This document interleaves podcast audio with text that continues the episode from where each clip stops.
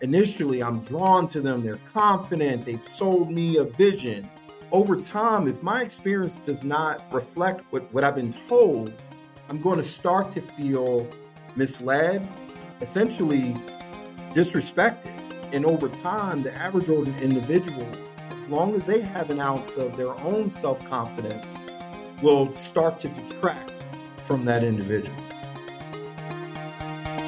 Hey everyone, it's Amy Lynn Durham, and you're listening to Create Magic at Work. Create Magic at Work is on a mission to equip senior leaders with tools they need to be a true quantum leader and actually understand what that means. Improve employee engagement, retain top talent, and transform your workplace culture to have less drama and stress. So let's start making magic. Hi, everyone. Welcome to another episode of Create Magic at Work. And today I have a very special guest on the show for you. It's Dr. Dante Vaughn. He is the CEO and managing partner of CultureWorks, a company dedicated to providing culture performance management solutions to help organizations measure, manage, and foster cultural change through real time learning and practice. I love that because I always say things like this are a daily practice and a life journey. And I think that applies to company culture as well. Dr. Vaughn is an expert in organizational leadership, workforce management, and company culture. He has over 17 years of senior level executive experience driving results in the public and private business sector, fostering the design and implementation of business growth and leadership strategies, and serving companies throughout the US and globally. Before launching CultureWorks, Dr. Vaughn founded and managed a boutique operational management consulting practice serving the growth business community. He has consulted with firms in providing labor strategy and workforce management solutions for the industrial market space. Dr. Vaughn's team reached out to me with an email, and I had to open it and read it because it said something like Atlanta doctor debunks the great resignation. And I'm like, oh my gosh, we've been talking about this through the pandemic. And we obviously create magic at work, talks about workplace culture and going beyond EQ. So I couldn't resist having Dr. Vaughn on Create Magic at Work for all of the listeners. So, Dr. Vaughn, welcome to Create Magic at Work. Thank you, Amy. Thank you for having me. Yeah, you're welcome. I'm excited to talk about this. Okay, two things. One, if there's anything I left out that you want to share about yourself, I'd love to hear that right now. You know, I, I think your intro was was appropriate. You know, I would say the one thing I want to add is uh, for your listeners is I truly believe that it's important to show up as authentically as a leader as possible. And authentic leadership, I think, is something that is essential. And I try to exhibit that, and I, I hope that comes across in, in our dialogue as well. So let's talk about that because that's a big topic right now that keeps coming up is how can I be my authentic self in the workplace?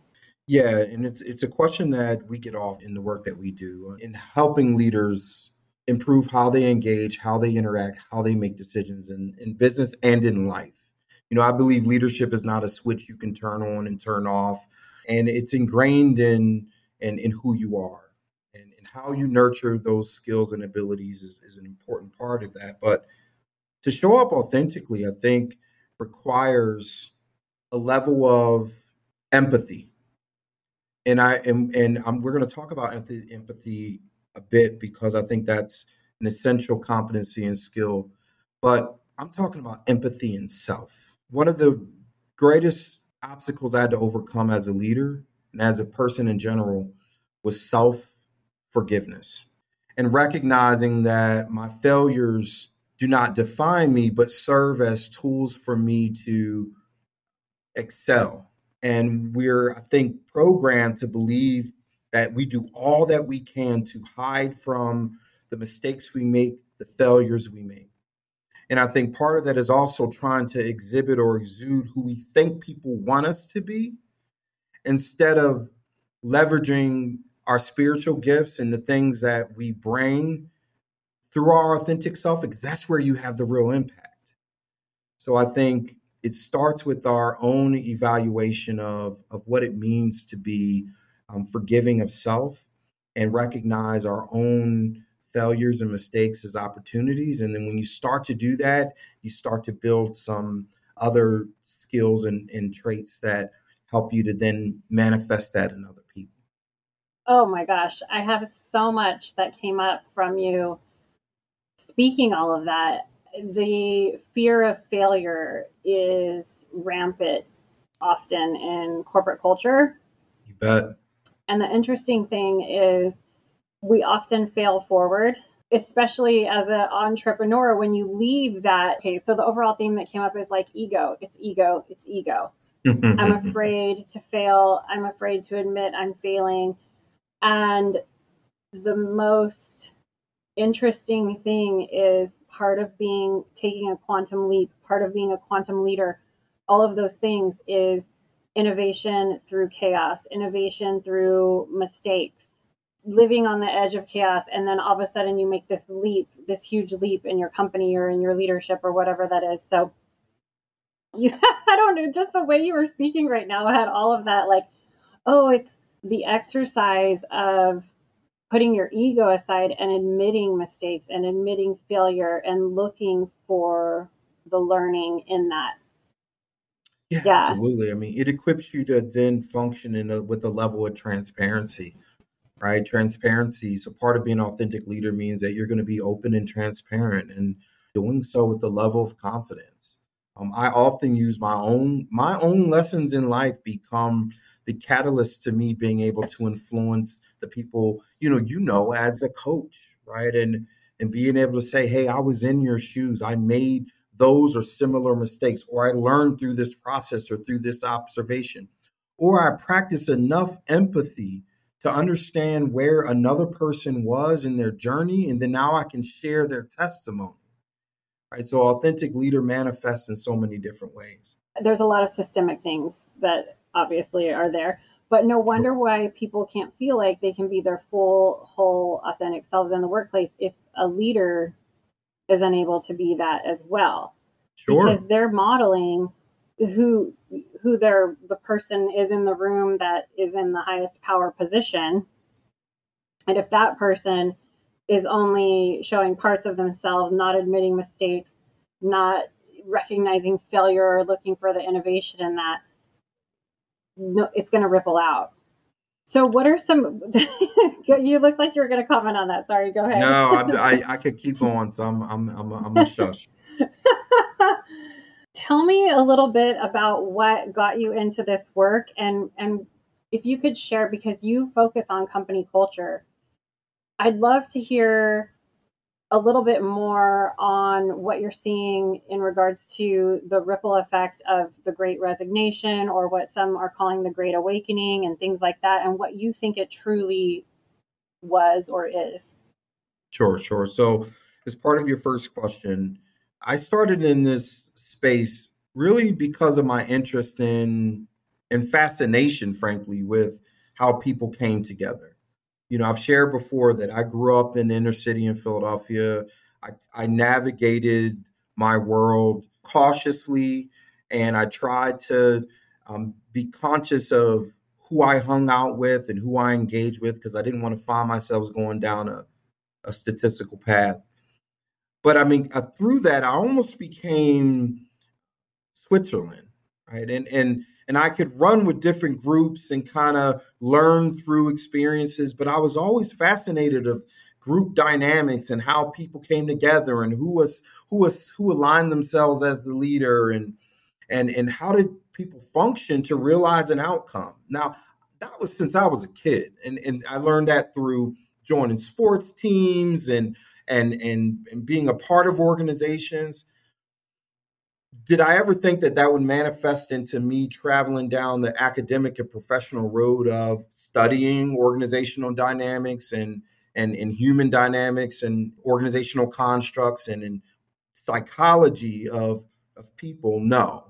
I thought I was going to be the quintessential thing that everyone thought I should be, the attorney, the uh, the businessman in general context, the politician, you know, everything but what I'm doing now. And and and but my passion for understanding and interacting with with people and having real impact.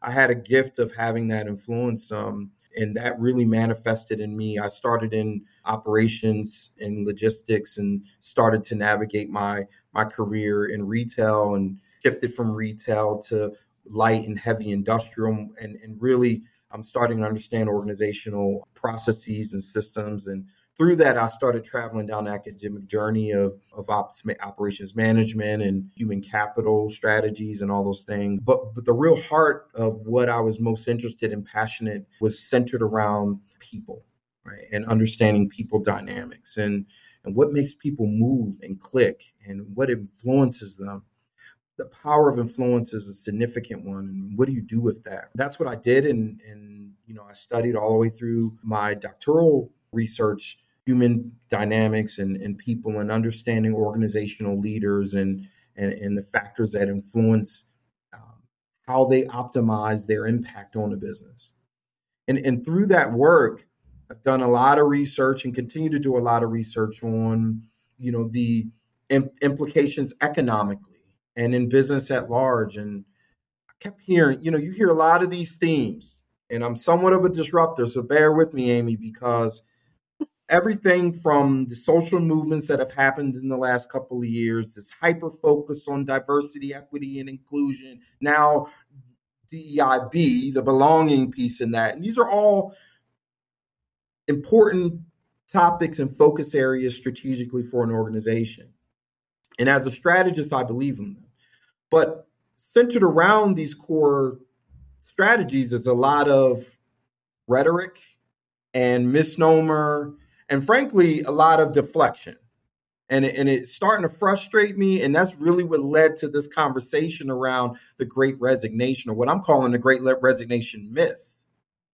Because what I've seen is, and they've called it the great reshuffle and all this other stuff.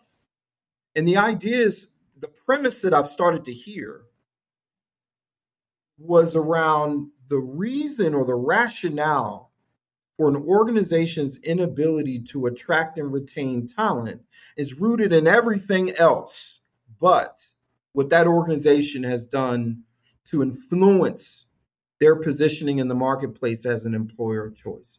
It's the government's fault. You know what? We paid all of these these economic stimulus payments and now no one wants to work. You know what? It's because of immigration. You know what? It's this political party's problem and it's their issue and it's like wait a minute all the statistics I'm reading suggest otherwise. I've, i saw an employment rate at 3.5%. It was at its height at 10% in, in 2009. 65% reduction in unemployment rate. It's, gra- it, it's relatively leveled out minus the implications of the pandemic. You can't normalize the last decade over the pandemic, right? When I saw the number of unemployed people, 15 million people were unemployed in since 2010 compared to 5 million today. Right. When I saw the unemployment insurance claims, 30% of the total people who are, are reported as unemployed actually file claims. So I'm looking at this data saying, wait a minute, so what does this tell me? That's the lowest it's been since 2005. So if I see all the data suggesting, wait a minute, is it a great resignation or is it that is or is it people it's not that people don't want to work people don't want to work for you. Meaning your organization. What are you doing to attract and retain the talent? When when over 55% of the working population is of a demographic that's misunderstood. So that's what really led me down this path of challenging business leaders to explore what are you doing about your leadership culture and how you approach engagement and interaction and decision making in your business that has perpetuated this perceived great resignation. I love everything you just said, a hundred percent. And I was just talking to someone this morning about this, and it it's this is the way that companies are going to differentiate themselves from each other and it's right. not for one particular person to try to take on if they work in a toxic workplace to overhaul their company's toxic workplace culture. No. Find a company that's already resonating with these higher level leadership skills. And pretty soon the the system's going to change by default because you're going to be the employer of choice that if you're a leader that's holding up the mirror to yourself, doing the work you need to do as a leader to make sure that your company is operating from a place of these higher skill sets like SQ, like spiritual intelligence, like making wise and compassionate decisions in this quantum leadership space. When you were sharing all of that, okay, there's this meme on Instagram and it always cracks me up and I always laugh about it with my best friend. But it's a picture of a chihuahua, like with its face, like, and its eyes squinted, like, and it's like when you finally start getting, as you know, when you finally start figuring things out or when you finally start getting what's going on it's like wait a minute is like the look on the chihuahua's face like wait a minute here and when you were talking i don't know why I, that flashed in my head because i pictured somebody sitting in traffic in like a three hour commute saying during lockdown wait a minute here. You know like hold on a second. Like i've been bamboozled a little bit here. Like it's all it's a great awakening. Like why am i killing my soul in in my life where i'm at right now? Let me let me shift. Let me look for something that feels more soul uplifting rather than soul crushing. Let me find that environment. Because it's the people in power and, and the leaders at the top that i feel they have they have a responsibility to provide that. My question for you and all of this leaders that you've interacted with, it's it's a super burning curious question I have is have you seen leadership and leaders where people are following someone. Because uh, you just you mentioned how you studied how why do people follow people all these things. Where people follow someone they're mistaking confidence with competence. And what do you what would what would you do in that situation? What would you what advice would you give if someone's caught up in that scenario where all these people are surrounding someone that's mistaking confidence for competence so a couple things come to mind in that question. Generally speaking someone who is inclined to follow an individual who exhibits all the confidence in the world results matter.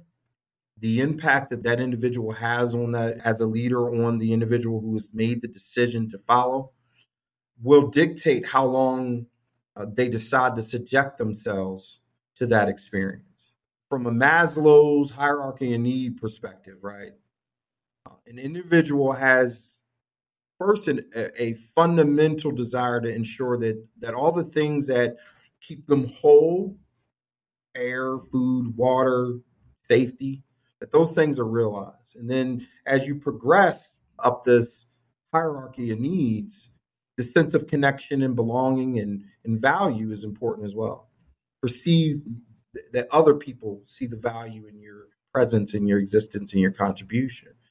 So that's in, that's innate in, in, in all of us as human beings. So if I'm following someone who initially I'm drawn to them, they're confident, they've sold me a vision, over time, if my experience does not does not reflect what I what, what I've been told, I'm going to start to feel misled, essentially disrespected.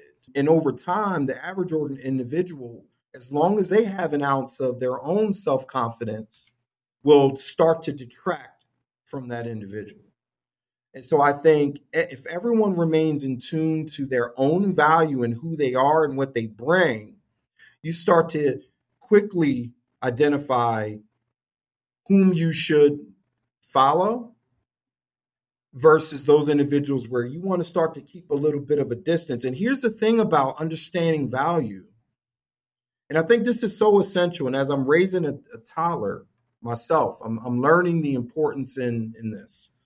If you can instill self value and self worth then when you have all these influences and influencers surrounding you, you know you have a buffer and a point of reference that says, wait a minute, what you're asking me to do or what you're encouraging me to do doesn't align with my value system and the value that I bring or the impact that I can potentially have. I think that's more important than shielding yourself from those individuals or those influences or influencers. So I think equally, yeah, you may start following a leader, but quickly, if you understand your impact and your value, you're going to challenge that leader. And eventually, you're going to either be pushed away or drawn to one another. That's just our universe. That's just physics, positive and negative forces. Yeah. I always feel and talk about how sometimes leaders are put in place where there was people are mistaking confidence for competence and then we're stuck with narcissistic leaders in systems that aren't working. You bet. And I've never asked that on the show before, but I just the way you were talking and I, I had to ask you that and I, I thank you for that answer because it does start with being really clear on who you are and what you stand for. And that's a big part of spiritual intelligence is is the first part is is hey, have I taken a moment to figure out what my values are and even ranked them to make my life decisions by for this particular season in my life. That's a, that's a whole entire skill in SQ. So having a values hierarchy, understanding what that is, and being able to live in alignment with that is really where you can find some inner and outer peace by doing that. Yeah, imagine in the yeah. midst of turmoil and chaos, when decisions need to be made, when actions need to be taken. Imagine having a frame of reference that remains stable and steady and consistent. That's your value system. And we apply we apply that same approach in, in, in our book. And when we talk about culture performance management, the first pillar of cultural performance management is establishing a value system. What are the guidelines, the principles by which everyone should should influence their engagement and interaction and decision making every day. Because if we lose that, then what happens, right? And we're mm-hmm. in a mm-hmm. society where many people and organizations have lost sight of what are the values that we said help us and equip us to thrive in the first place. Let's be clear about that. Yeah, it gives you a great almost foundation or touch point to know that you have that if you spend some time on it with a coach or with someone like you because then if you're caught in these situations in real life where you are about to make a knee jerk decision wait wait a minute let me go back to what i really who i really am what i really stand for right. and let me let me have a gut check with this to see and if this is in alignment with who i feel i really am so thank you so much. Mm-hmm. Gosh, this is this is a cool conversation. Also, you talked about Maslow's hierarchy of needs. And I, I was thinking about it, and I feel like companies or the workplace culture in, in general is kind of going through, you know, the steps up the pyramid a little bit. And in SQ, spiritual intelligence is at the top of the pyramid, right there with self actualization, right? That's the top of Maslow's hierarchy of needs. Yep. I was talking with a friend about it was about Maslow's hierarchy of needs this morning. It's so synchronistic that you brought it up same day. And we were talking about how companies have, have moved forward to where, you know, they offer health care, they offer benefits, and then they kind of went into the belonging feeling, which is the next level where I was thinking of the Silicon Valley tech companies. Oh, here's a foosball table and all the snacks you can have and like the little belonging feeling, right? Or the big belonging, I shouldn't say little. Something's missing there though. And yes. to me it's what you and I are talking about. It's the the space that to where you can become the best you can be and be your full self at work. And that requires leaders to weed their own garden. I don't like and and fix their own so it ripples out so everyone else can have permission to do that it's a great responsibility that you have as a leader so anyway I have uh, we have oh gosh, we're already like going going over on time. Okay, I'm going to ask you I'm going to ask you right now because I ask every guest.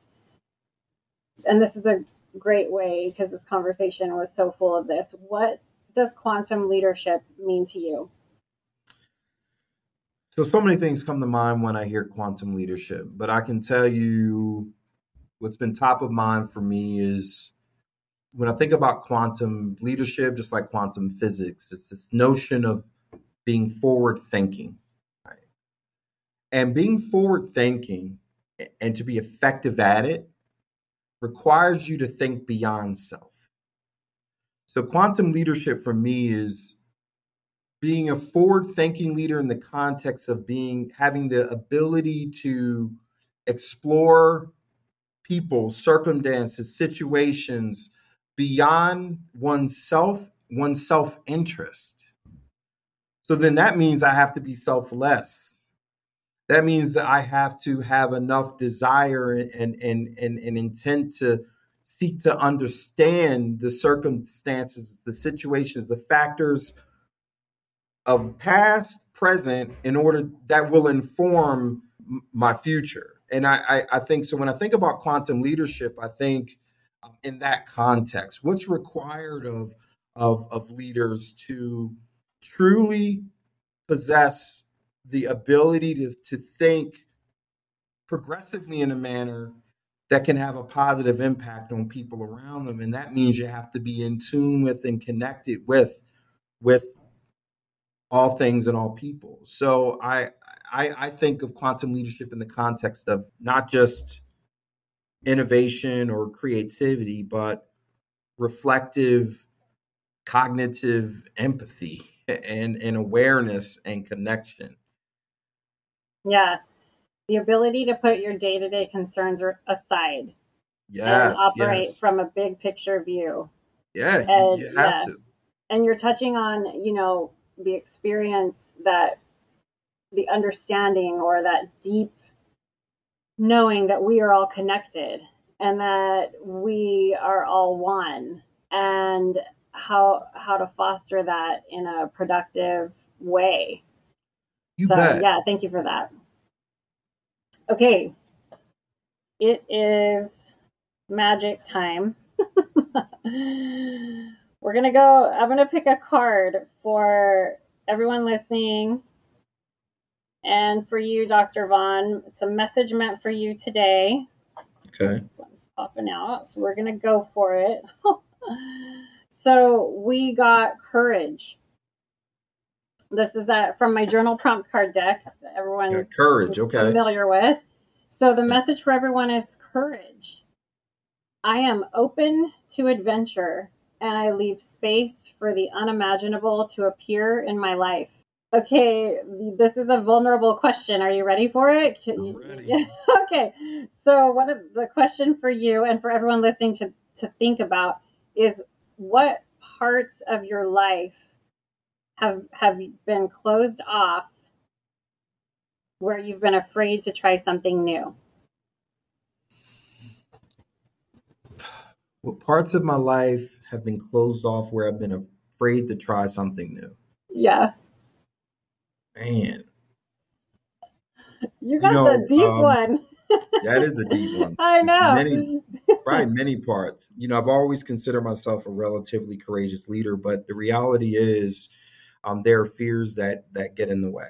You know, I think one of the greatest fears that I had was becoming a father. One thing I was afraid of as I anticipated fatherhood and the birth of my son was screwing him up, making decisions in his life that would perpetuate an experience for him that became traumatic because I had many traumas in my life.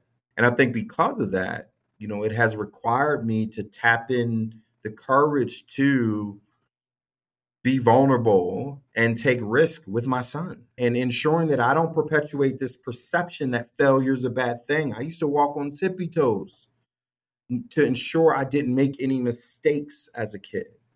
I didn't want to disrupt my environment. I didn't just want to disrupt anything. I just wanted to get good grades and try to stay out of trouble and just but it's through as we shared earlier it's, it's through those mistakes, through those through through those failures that you learn and you grow.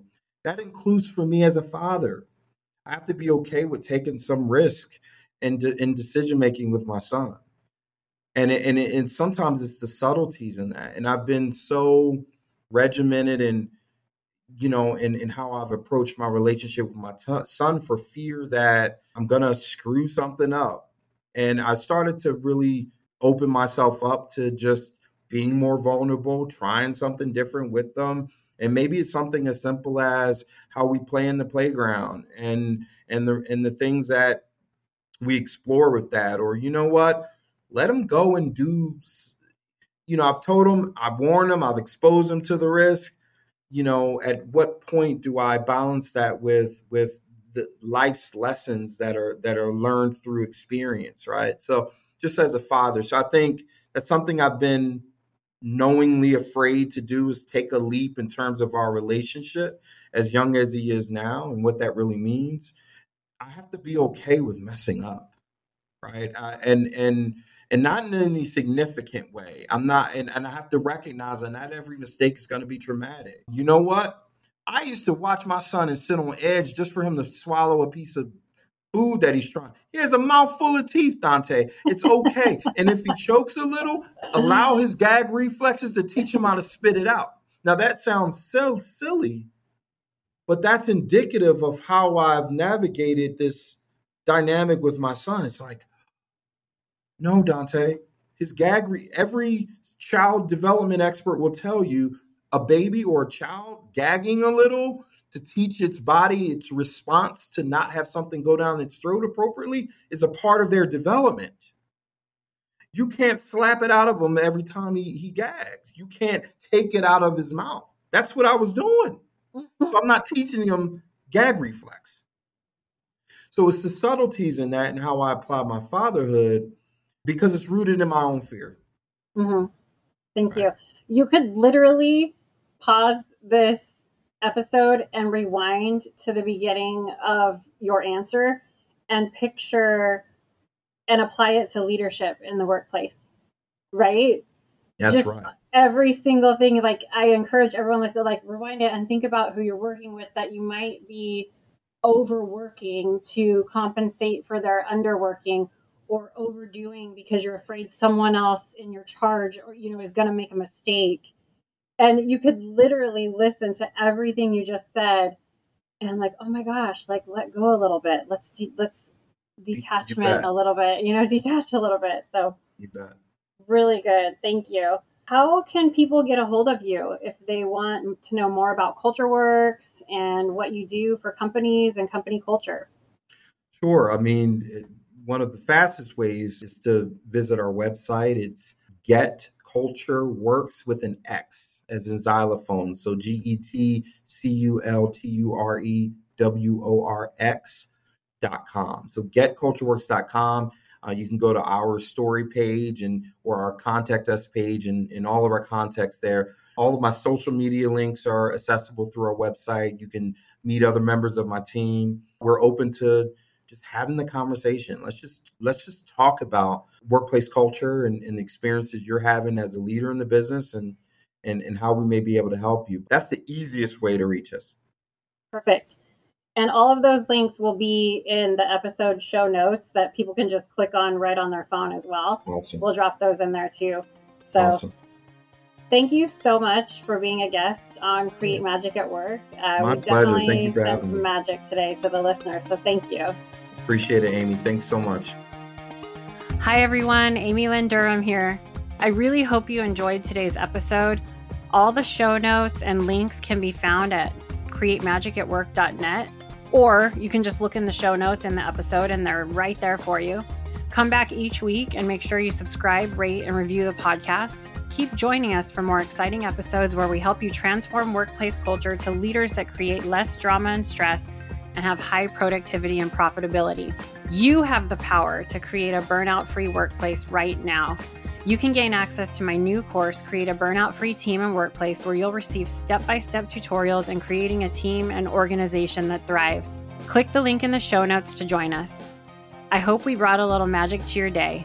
Sending magic to everyone, and see you next time.